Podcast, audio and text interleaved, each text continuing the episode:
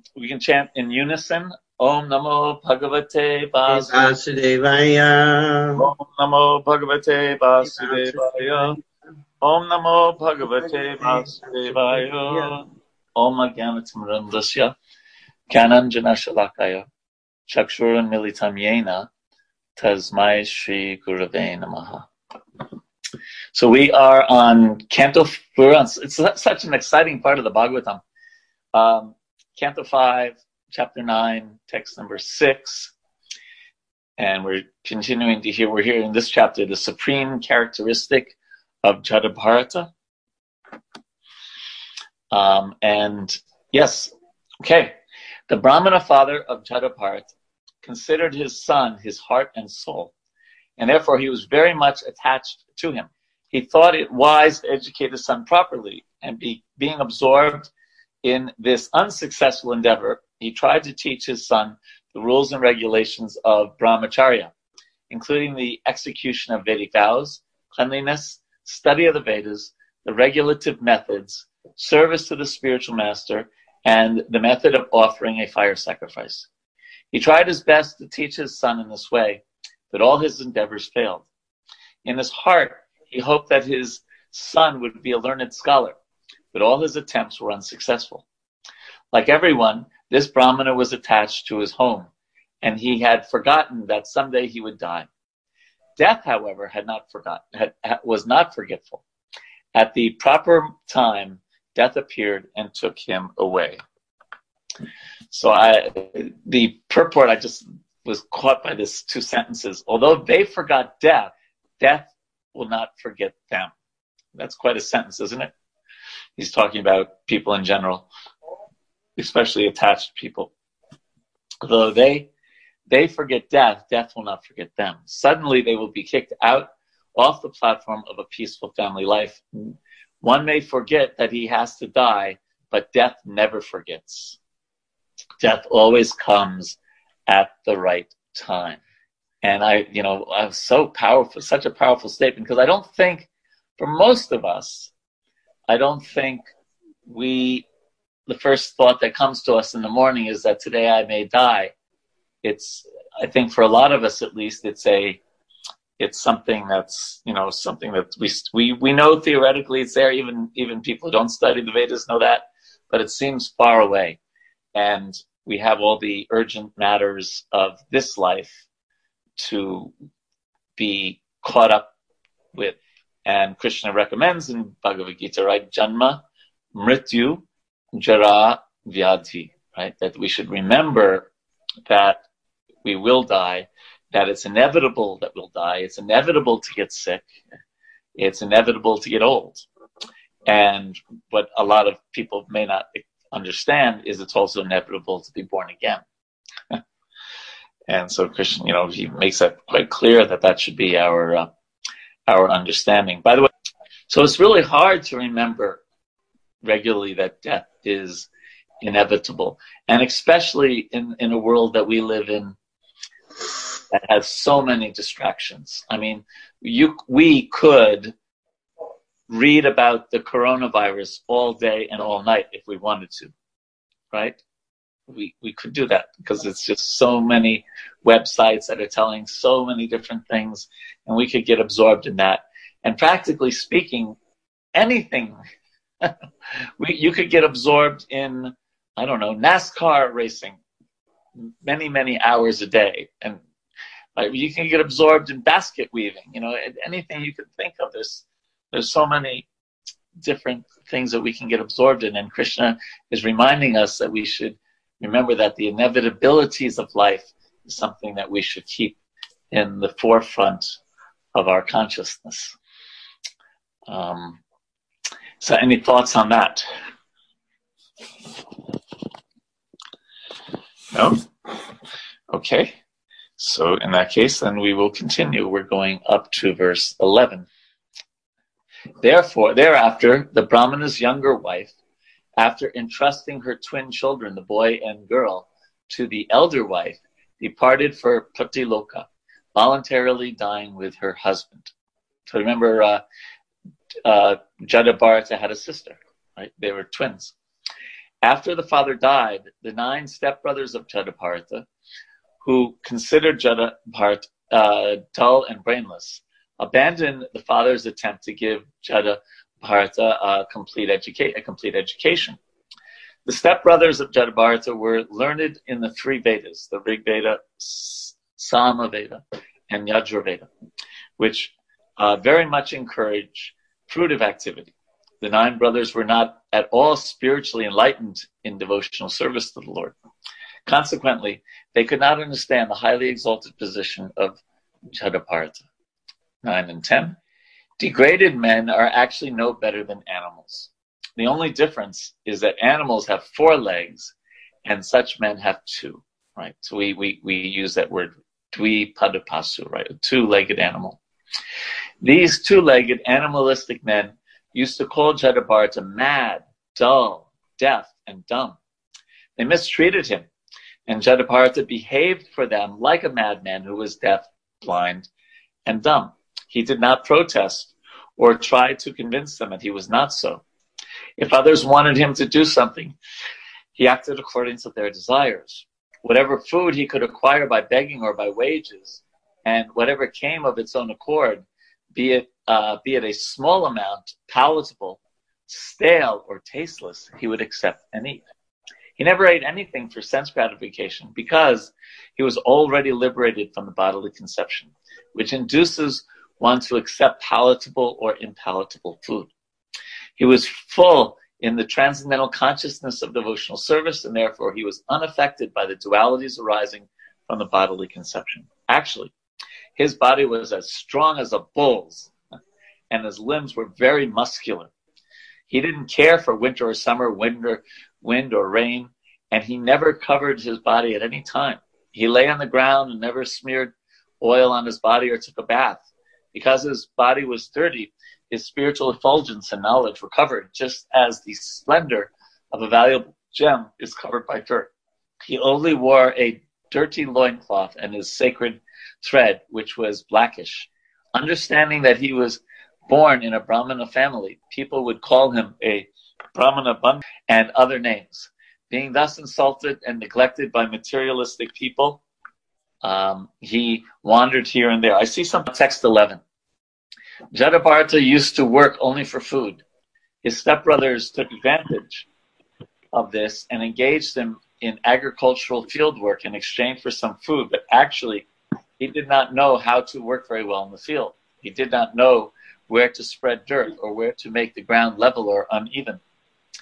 His brothers used to give him broken rice, oil cakes, and chaff of rice, worm eaten grains, and burnt grains that had stuck to the pot but he actually accepted all this as if it were nectar. He did not hold any grudges and ate all this very gladly. So Prabhupada writes, so we're going to talk about duality here. Bharat Maharaj was determined to finish his business in this material world, and he did not at all care for the world of duality.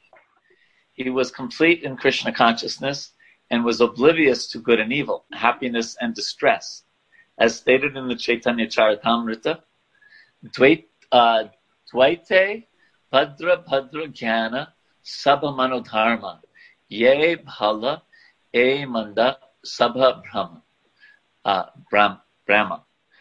In the material world, conceptions of good and bad are all mental speculations. Therefore, saying this is good and this is bad is all a mistake. One has to understand that in the material world of duality, to think that this is good or that this is bad is simply a mental concoction.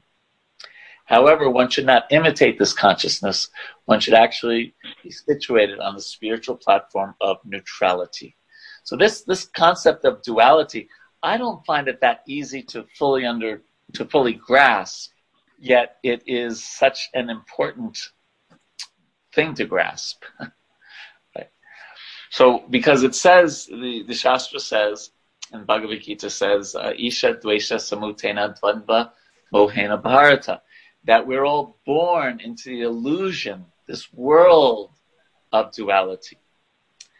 Uh, and Icha and Dvesh, desire and hate is how they're trans, translated. They, so we, we desire Icha, I should pronounce it right, it's a long A at the end, Icha.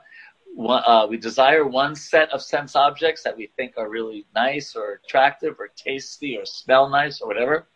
And we're repulsed, dvesh, dvesha, uh, by another set, those things that don't look nice to our eyes, don't smell nice, don't seem pleasing to our senses. And what's also interesting, I don't know if you've ever uh, experienced this, but what's also interesting is that we can be attracted to a sense object and then a few moments later be repulsed by it. the same thing. And even at times we're repulsed by the thought of a, a supreme uh, being who's beyond us. And that in one another place, I'm trying to find the quote here. Prabhupada talks about this. He brings it to the level of so this Icha and Dvesha as um, our ultimate Icha and Dvesha is is um, a relationship with Krishna. Let me see if I can find it real quickly. Let's see. The real constitutional position of the living entity is that of subordination to the Supreme Lord, who is pure knowledge. When one is deluded into separation from this pure knowledge, he becomes controlled by the illusory energy and cannot understand the Supreme Personality of Godhead. The illusory energy is manifested in the duality of desire and hate. Due to desire, here it is. Due to desire and hate, the ignorant person wants to become one with the Supreme Lord and envies Krishna as the Supreme Personality of Godhead. So I thought this was fascinating. One would think that a person who's that, that this would be incompatible, desire to become one with the Lord, impersonalism or monism, and being caught up in dualities. But here Prabhupada says, due to the desire and hate, the dualities of desire and hate, each advaita, the ignorant person wants to become one with the Supreme Lord and envies Krishna as the Supreme Personality of Godhead. So the way I've heard it explained is that the original Icha, desire, is to become God, and the original Dvesh or envy is who does Krishna think he is? Right? Why is he God? Why is he saying in the Bhagavad Gita, do this and don't do that? So, so, so that duality of, of desire and hate that we see all over the world. And, and it's a spectrum. It's not that everything is, you totally hate something you totally desire something. There be things in the middle, but still the mind is constantly getting absorbed in this desire. And so this desire and hate is, is something to, this to all idea of duality. It comes originally in our relationship with Krishna, but then you can see it, it permeates people's lives. You know, from the time they wake up to the time, oh, I had a good sleep, I didn't have a good sleep. Good breakfast, bad breakfast.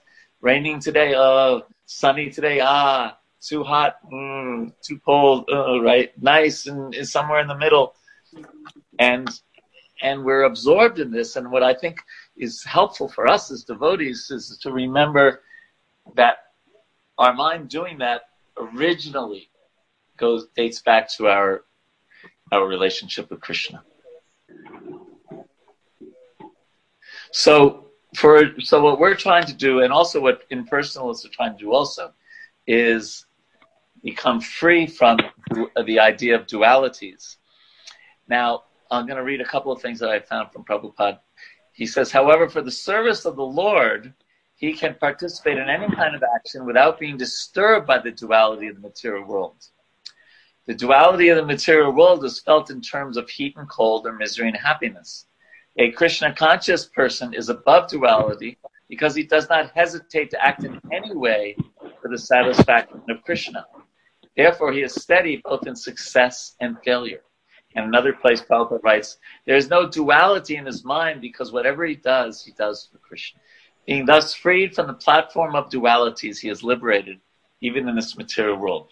So the, the impersonalist tries to calm the mind and make it uh, free and, and observe the mind and avoid the dualities of happiness and distress. That's why you know performing austerities and penances can can help with that. The devotee goes beyond that and is much more natural because the devotee thinks, I want to serve Krishna. I want to please Krishna. And I accept whatever pleases Krishna. I reject whatever doesn't. So that's that's on a different level. Um, they're they're just care for Krishna's pleasure. So they're not thinking about the dualities of this world in terms of what it'll give me pleasure or not. They don't care about the dualities that that like you know the devotee. I mean, we tried to practice this. I remember on Sankirtan, we would go out in all kinds of weather. I lived in Michigan for many years, and you know the snow is falling horizontally, and it's ten degrees outside, and we're still running around. You know, in those days, parking lots trying to uh, give people one of Srila Prabhupada's books. And although the body was certainly not very mm, uh, comfortable, we were quite blissful because we were at least trying to be focused on, on Krishna's pleasure. Mm. So, some thoughts on duality.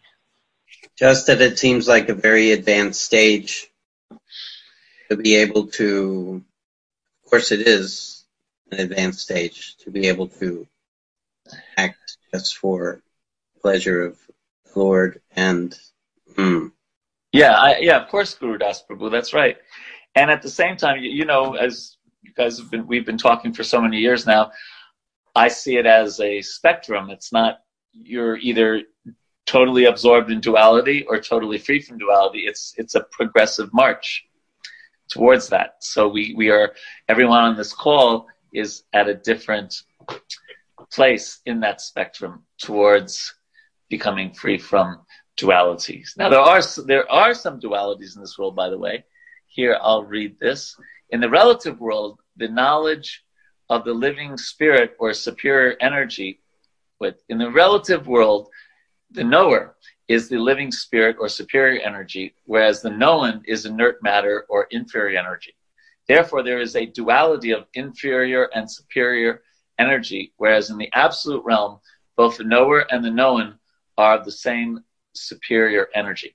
Now, we can transcend that duality in terms of what Prabhupada is saying here by seeing matter as also coming from Krishna. And that, of course, Krishna is helping us in the seventh chapter of the Bhagavad Gita and in the tenth chapter of the Bhagavad Gita, how we can see him in this world. So then we can become free from that duality of even material things by seeing them as coming from Krishna. Other thoughts? Or are you all too absorbed in dualities? Okay, so now we are going towards the end of this chapter and verse 20.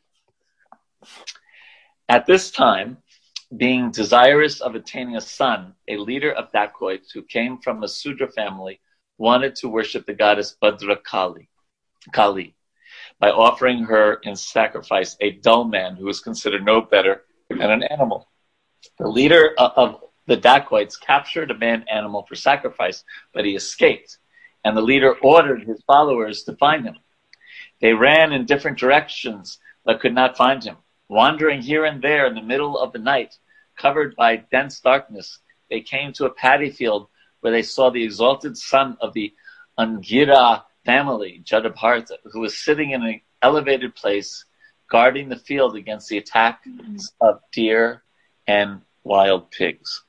By the way, if you don't know this, wild pigs can really mess up a, or boars can really mess up a agricultural field, ruin it in one night. The the followers and servants of the dacoit chief considered Jadabhart to possess qualities quite suitable for uh, a man animal, and they decided that he was a perfect choice for sacrifice. Their faces bright with happiness they bound him with ropes and brought him to the temple of the goddess Kali. After this, all the thieves, according to their imaginative ritual for killing ritual animalistic men, bathed Jadabharta, dressed him in new clothes, decorated him with ornaments befitting an animal, smeared his body with scented oils, and decorated him with tilaka, uh, sandalwood pulp, and garlands.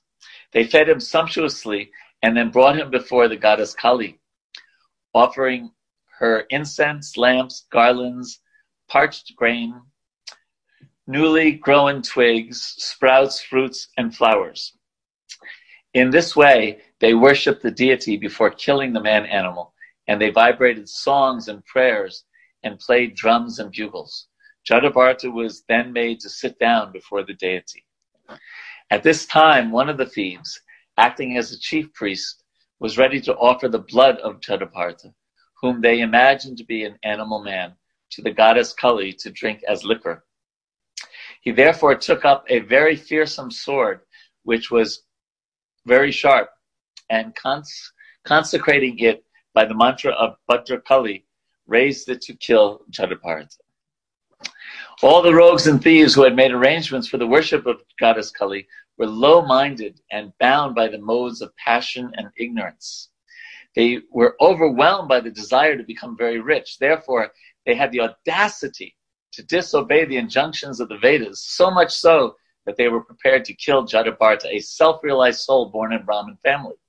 Due to, due to their envy, these dacoits brought him before the goddess Kali for sacrifice. Such people are always addicted to envious activities, and therefore they dared to try to kill Jadabharata. Jadabharata was the best friend of all living entities. He was no one's enemy, and he was always absorbed in meditation on the Supreme Personality of Godhead. He was born of a good Brahmana father, and killing him was forbidden, even though he might have been an enemy or aggressive person. In any case, there was no reason to kill Jadabharata, and the goddess Kali could not bear it. She, she could immediately understand that these sinful dacoits were about to kill a great devotee of the Lord. Suddenly, the deity's body burst asunder, and the goddess Kali personally emerged from it in a body um, burning with an intense and intolerable effulgence. 18. Intolerant of the offenses committed, the infuriated goddess Kali flashed her eyes and displayed her fierce curved teeth. You don't want to mess around with her, by the way. Her reddish eyes glowed, and she displayed her fearsome features.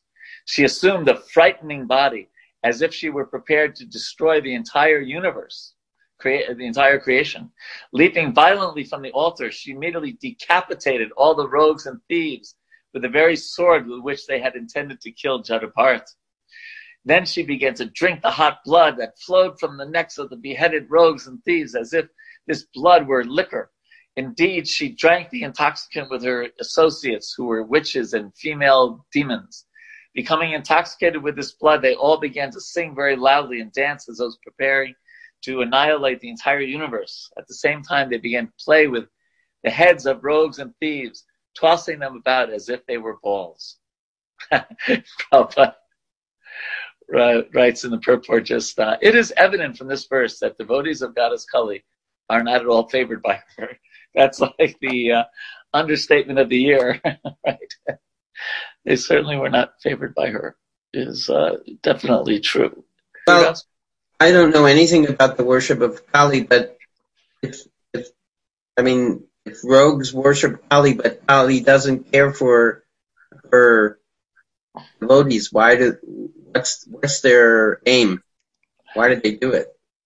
Well, of course, in this case, they offered a great Mahabhagwat to her. I don't right. know. Uh, does anyone here on the call? Anyone here from Bengal? Or because I think in Bengal is main one of the main places for Kali worship, or other parts of India. Does anyone know the answer to this question of what's Hare Krishna? Yes, go ahead. Prabhu, this is Jivitatradas. So, uh, Srila Prabhupada explains the explain uh, the reason why some people they worship goddess Kali. Uh, meat eaters they worship goddess Kali, and uh, you know, and people who sacrifice animals they actually speak a mantra in the ear of the animal that they are sacrificing, which is basically translated as that in the next life you will have the opportunity to kill me. So because they are so much attached to sense gratification and materialistic mindset, they want to enjoy the current life even at the expense of suffering in the next life. Thank you. Thank you. Anyone else uh, know traditionally what happens for the inspiration? No? Okay, we don't have a lot of Kali worshippers on the call. All right, so let's continue. Uh, when an envious person commits an offense before a great personality, he is always punished in the way mentioned above. Uh, now, that might be, we all know that, that, every time you commit a great offense, you might be punished. Yeah, in a way. In other words, it, don't do it. don't do it. Don't, don't criticize, don't offend a great devotee.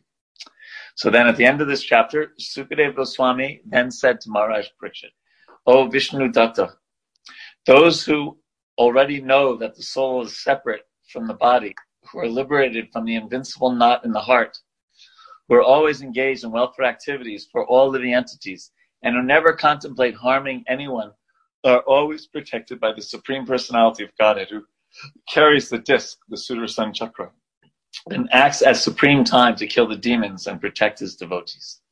The devotees always take shelter at the lotus feet of the Lord. Therefore, at all times, even if threatened by decapitation, they remain unagitated. For them, this is not at all wonderful. In Prabhupada's purport, we'll read the whole thing, which is only a few sentences. These are some of the great qualities of a pure devotee of the Supreme Personality of God.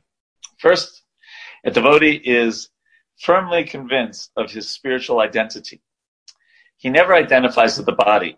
He is firmly convinced that the spirit soul is different from the body. Consequently, he fears nothing even though his life may be threatened, he is not at all afraid. He does not even treat an enemy like an enemy. Such are the qualification of devotees. Devotees are always fully dependent on the Supreme Personality of Godhead, and the Lord is always eager to give them all protection in all circumstances.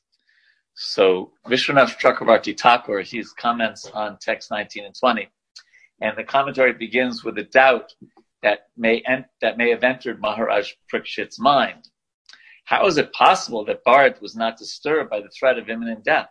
How is it possible that he wasn't even angry with those who tried to kill him? And then we hear Sukadev Goswami's reply. He said, This is Vishwanath Chakravarti Thakur. Oh, Parikshit, it is not surprising that one can remain undisturbed when one's head is about to be cut off. But who can remain undisturbed? only a person freed from the tight knot in the heart that is made of bodily identification and who is a friend to all beings, including his killer, and who is protected by the Lord, who holds his ever attractive chakra in his hand, who displays a variety of affectionate moods for his devotees, and who protects the righteous and punishes the sinful. Only that person has the power to remain undisturbed in such a circumstance.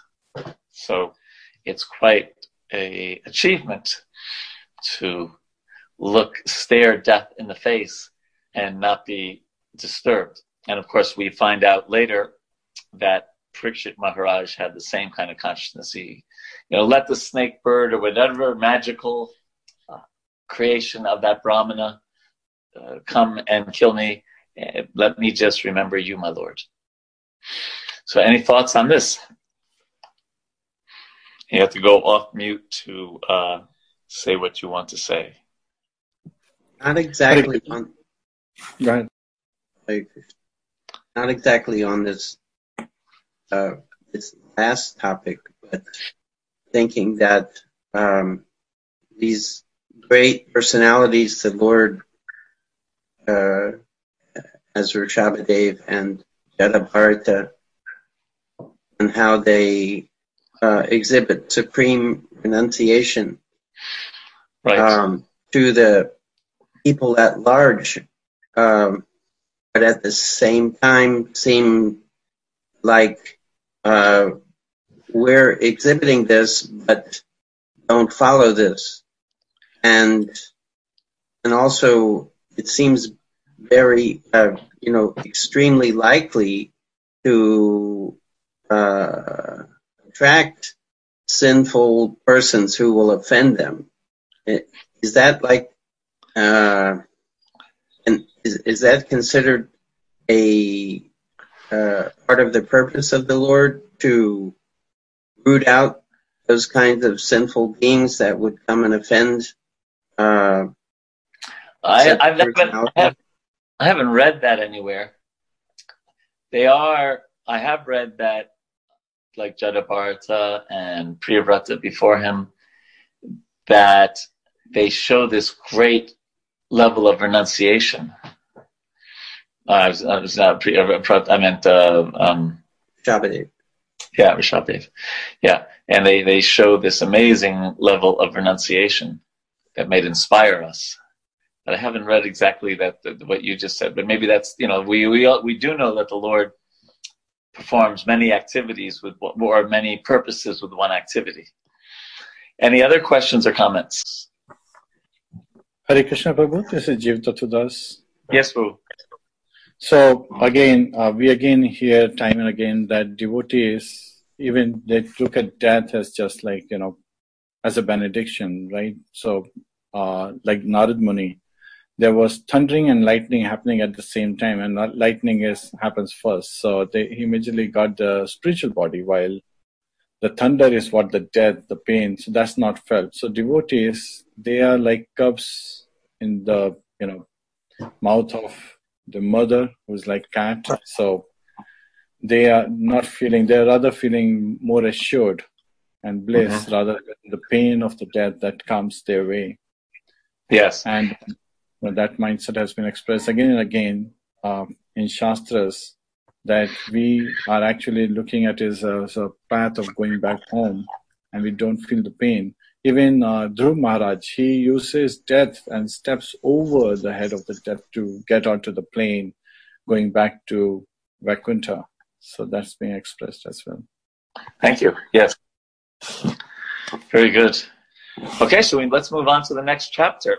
So thus ends the Bhaktivedanta Purport, the fifth chapter, ninth canto of the Srimad Bhagavatam, entitled The Supreme Character of Jada Bharata. So now, the discussion between Jadabharata and Maharaj Rahugana.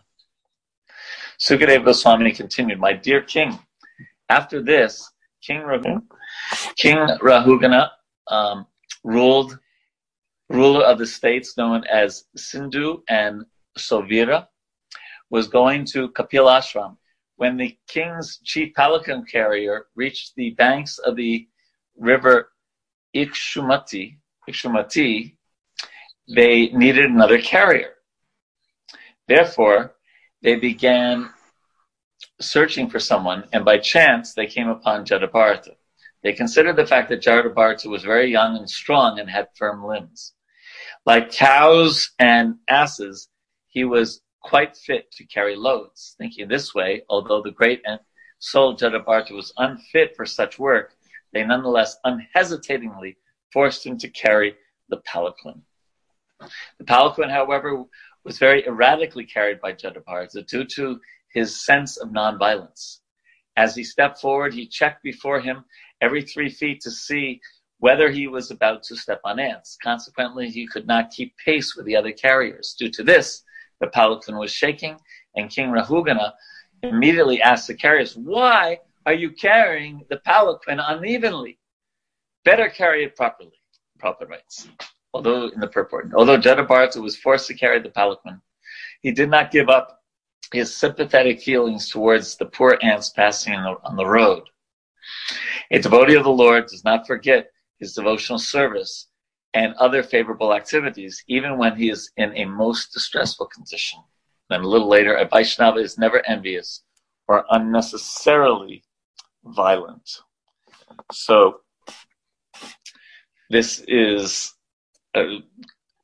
brought up a few thoughts for me. One was, I think we've told this story before, but one was the story of uh, Peter Burwash, the devotee tennis player, professional tennis player, who was winning the match.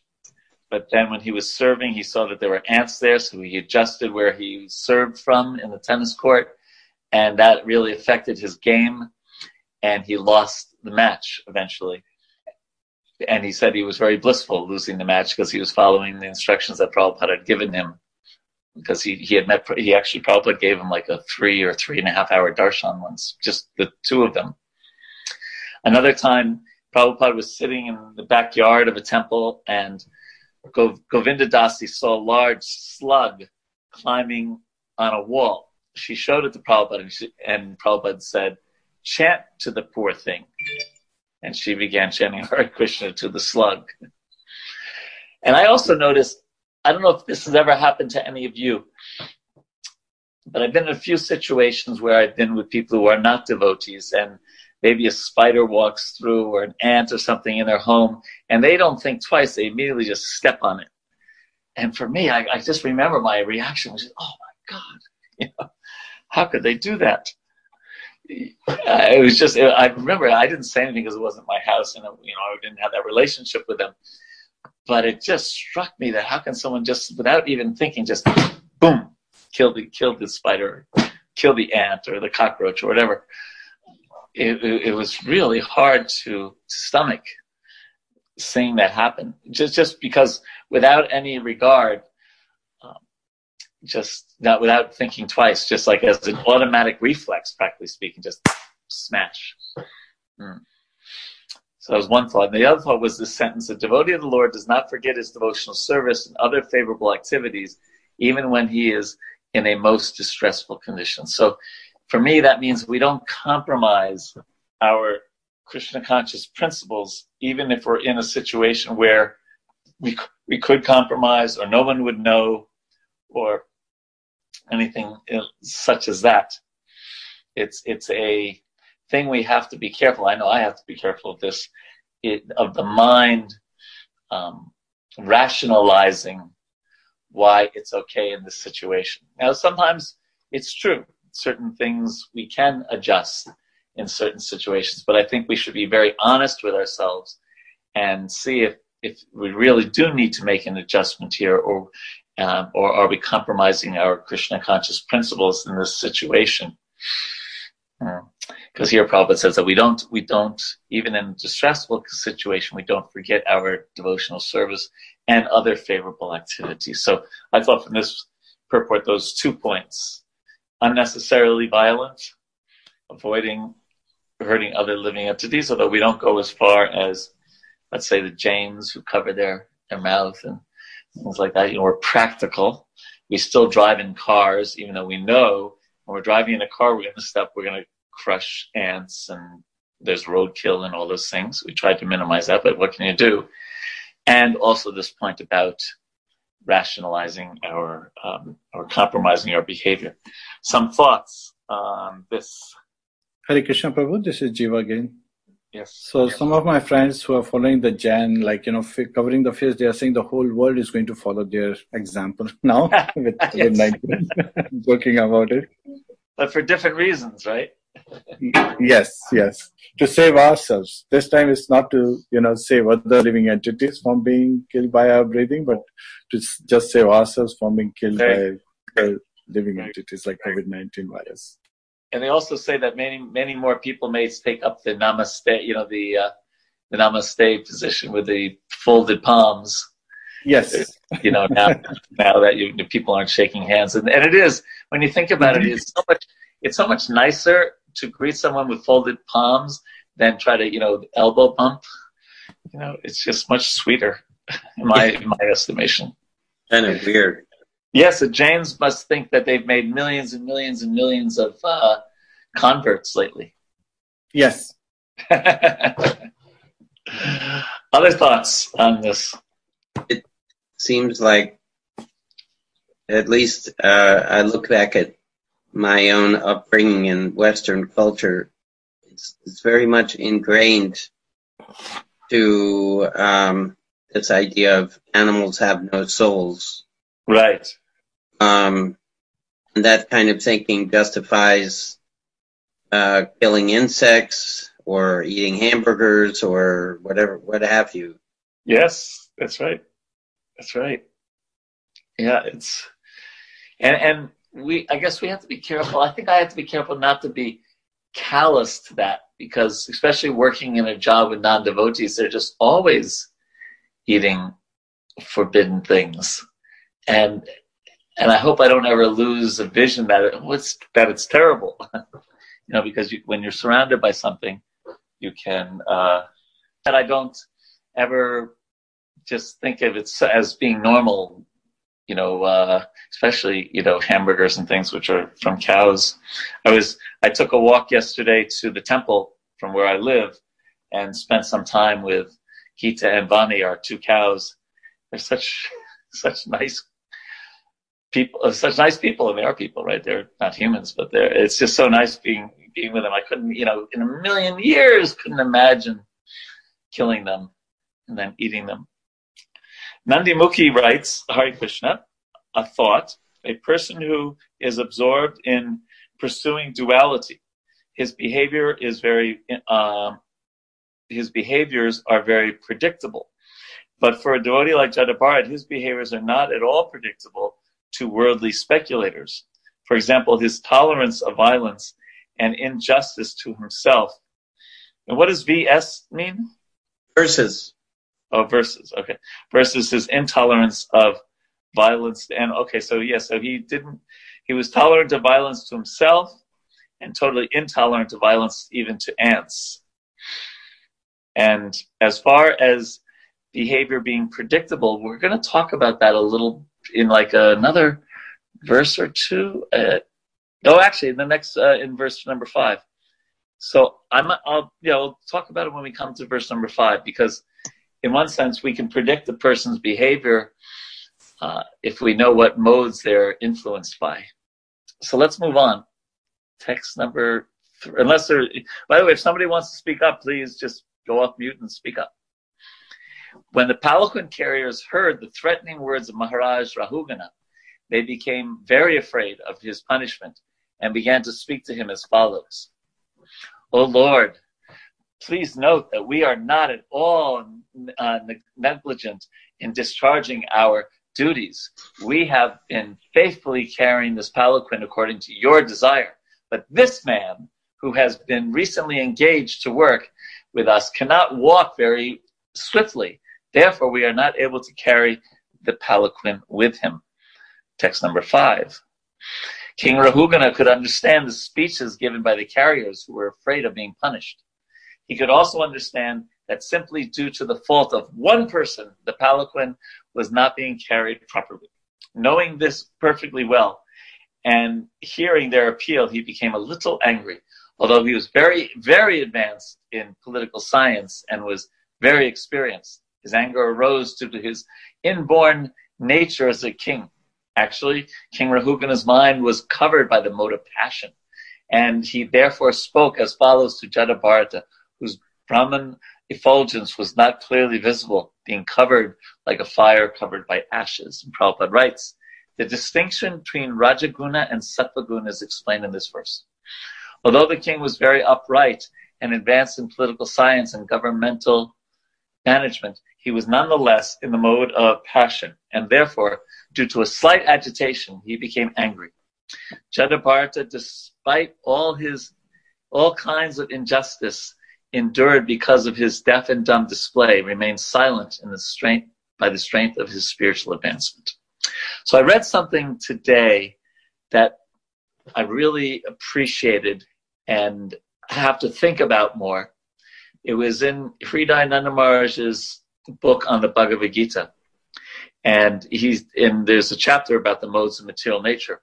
And he makes this point that every free choice, free every exhibition of free will that a person displays is really just them choosing the mode of nature that they're going to be influenced by. And he says that the modes, of course, have unlimited combinations. So I thought that was, you know, we talk about free will in terms of choosing to serve God or not choosing to serve God. But then within the not choosing to serve God, within the material nature, whatever free will a person has, they're basically just choosing between the modes of material nature or, or the unlimited combination of those modes. That really struck me, and I have to uh, think about that more. But it makes a lot of sense. And furthermore, it's it's one of our practices that we should work on because Krishna speaks about the modes of material nature so much. 14th chapter, 17th chapter, 18th chapter in the Bhagavad Gita to really see the modes of material nature at work in the world and in our lives and in our mind, especially. And our remit is to, well, I want to word this carefully. Our remit is to cultivate Krishna consciousness and to generally act in the mode of goodness. This was when Bhurijan Prabhu, the first time he ever asked Prabhupada a question was 1967 at 26 Second Avenue. Because Prabhupada was talking, giving a class, and he was speaking about the mode of goodness. And Bhurijan Prabhu, the first time he ever spoke to Prabhupada, was a little challenging. And he said, I thought devotees were transcendental to the mode of, mode of goodness. And Prabhupada looked at him kind of sternly and said, Yes, and they generally act in the mode of goodness. So the point being that when we, you know, quote unquote, fall down from Krishna consciousness, it's much better to fall down to the mode of goodness. Passion, ignorance is very dangerous. So we should we should think about what is our room clean? Is our car clean? Do we take bath regularly? Do we do we always, you know, um, you know, wash our clothes regularly? You know, all the different things. Do we eat? Do we try to avoid multitasking, which is a very passionate kind of thing when we're taking prasadam? Do we just take prasadam, or do we, you know, talking to somebody on the phone and watching a YouTube video and doing, you know, three other things at the same time? We can be conscious in our regular daily activities. How much are we cultivating, not cultivating, uh, acting in the mode of goodness and trying to cultivate our Krishna consciousness. Because if we're just focusing on the mode of goodness, that often degrades the mode of passion, mode of ignorance sometimes. Because we become proud of being in the mode of goodness and or the happiness that comes from the mode of goodness. And pride, of course, is a symptom of the mode of passion. So there's so much we can talk about with the modes of material nature, but I, these two points, this point about um, that our that a person's free choice in the material world is really what they're doing is they're choosing about some combination of the modes of material nature. That and for us as aspiring devotees to generally act in the mode of goodness. Some thoughts. Prabhu, you haven't said anything today. Can you hear us? Yeah, currently, yes, Prabhu. Yes, I'm back on track. Okay. All right. Very good. And what mode of material nature are you choosing to uh, act right now? I, I would like to be in uh, the transcendence, but it is a struggle with the material modes of nature. Right. Well, as long as we're hearing the Bhagavatam, we're, we're okay, I guess, right? Just like they, they, they wanted to invite Yamaraj to the yajna, right? Or to a kirtan because then no one would die, right? he was absorbed in the Bhagavatam. Okay. Any any thoughts from anyone about the modes of material nature or this point about free will uh, in choosing the modes? To me, it looks like um, it depends a lot on how pure the consciousness is to withstand the onslaughts of the material modes of nature. Because uh-huh. without that, it we, we are uh, the, the living beings in the material existence can easily succumb to the pushings of the modes of material nature because it's so powerful and strong. So the to me, I have to work on keeping my consciousness pure. So reading Bhagavad Gita, Srimad Bhagavatam, and associating with uh, devotees. So those are the um, resources that gives me that strength and also the purification in my consciousness, then it becomes easier to overcome the pushings of the modes of material nature. Otherwise, I can easily succumb to it. Mm. Yes. And you used the word onslaught, so I, I looked it up in a dictionary. A fierce or destructive attack. So it's a strong word, and you're, you're using it because Srila Prabhupada used it a lot. So what a strong word, huh? The a fierce or the onslaught of material nature, a fierce or destructive attack by the modes of material nature. Onslaught. Prabhupada had a wonderful vocabulary. Other comments, questions?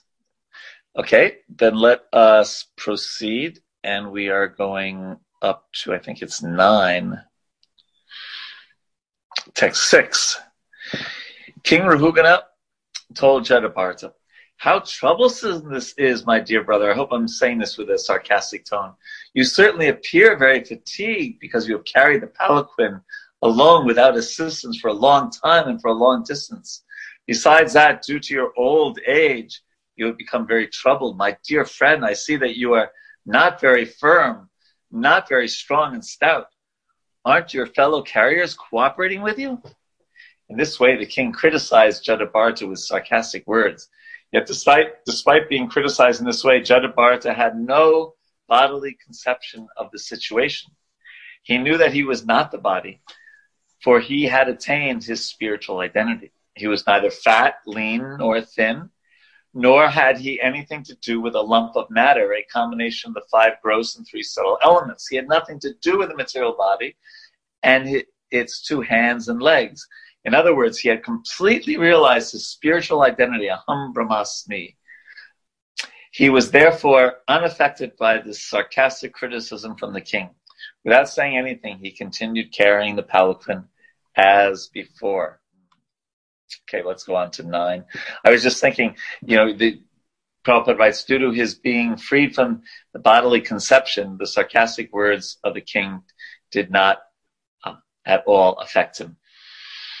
So I was thinking of Srila Bhakti, Prabhupada actually got the, you know, that, that saying, prof, profit adoration distinction, that idea, that idea of uh, wanting to be admired or appreciated that Srila Bhakti Siddhanta Saraswati Thakur used those words uh, sometimes. Here's one quote from him. So first we should show anger towards our own sinful propensities, such as desires for profit, adoration, and distinction.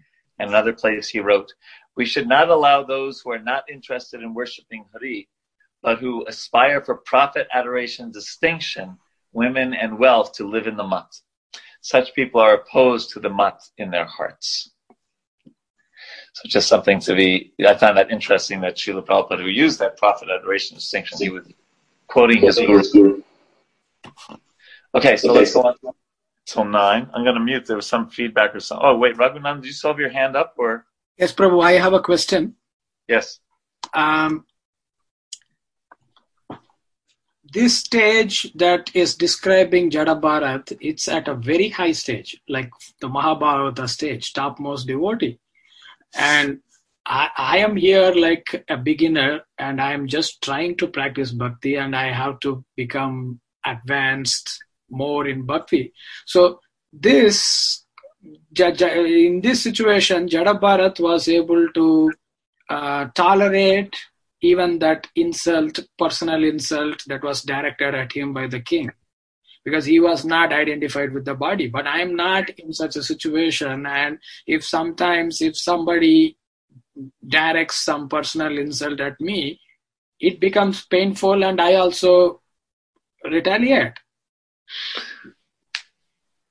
yes so what's the question the question I, am not able to practice this higher stage of uh, uh, behavior um, because I'm not there yet.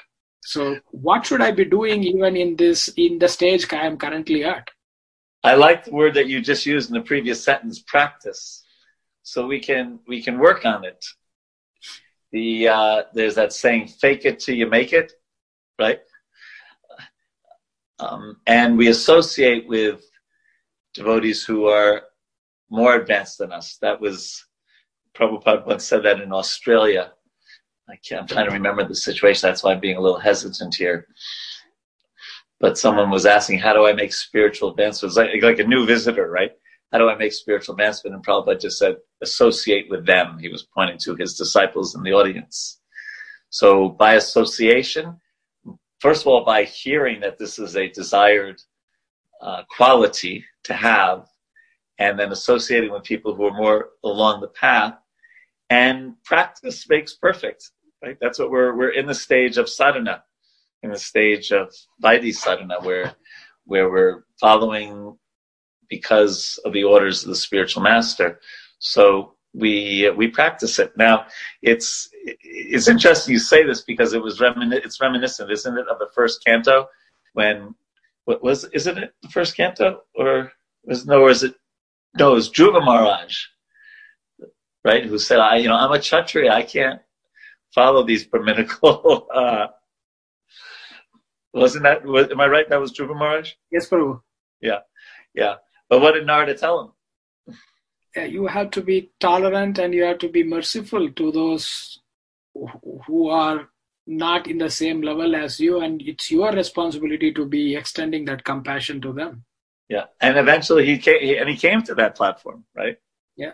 By, by the lord's mercy. So that's the other thing of course Raghunatha Prabhu is the thing the theme that we've all, often talked about because it's such an important theme in krishna consciousness that we can't do it on our own. We need krishna's help for, for one who remembers lord chaitanya the most difficult things become easy. And one who forgets lord chaitanya the most the easiest things can become difficult.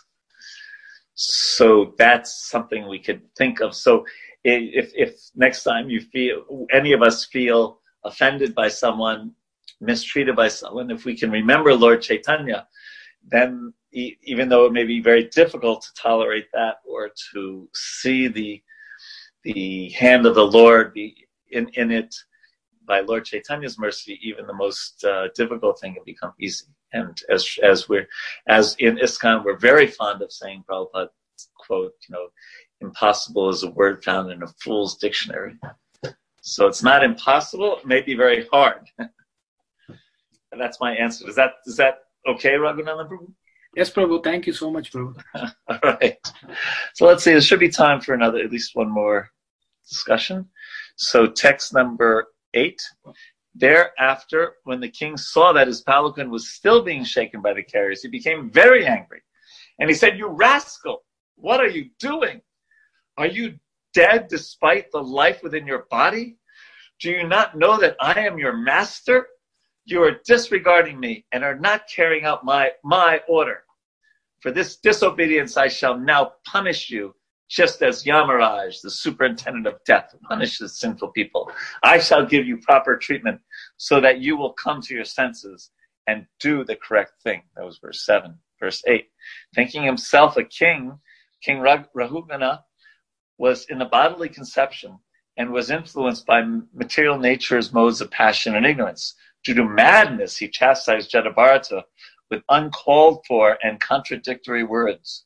Jadabharata was a topmost devotee and the dear abode of the Supreme Personality of Godhead.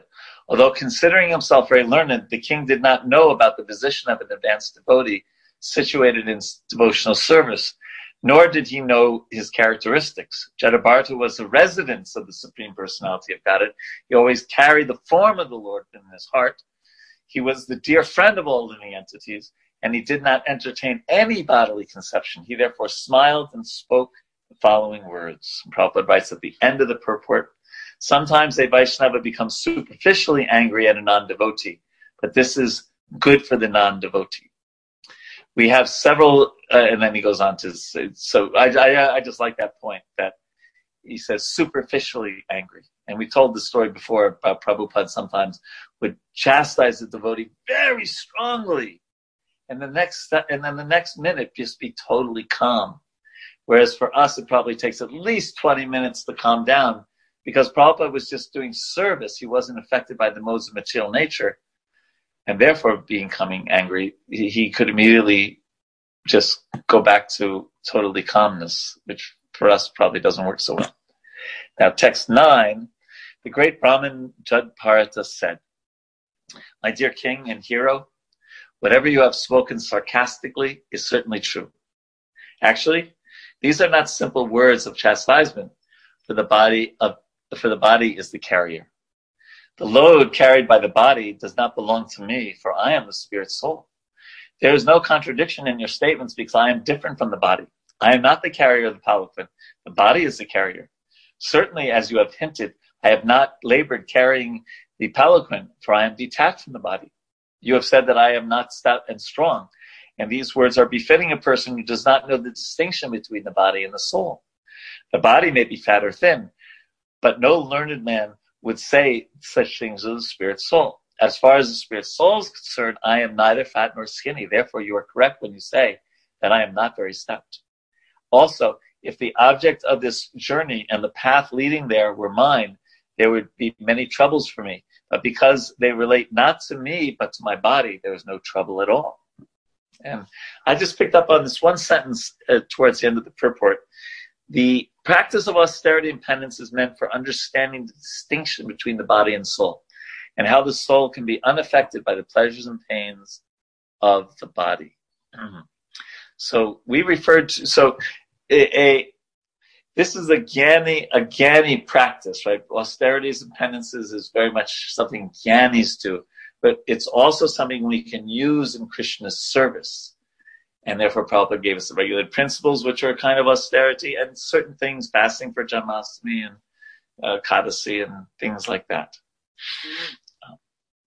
But we, so it has its strengths performing austerities and penances. What are some potential benefits of practicing austerities and penances? If you can go off mute, mention, or type in the chat box.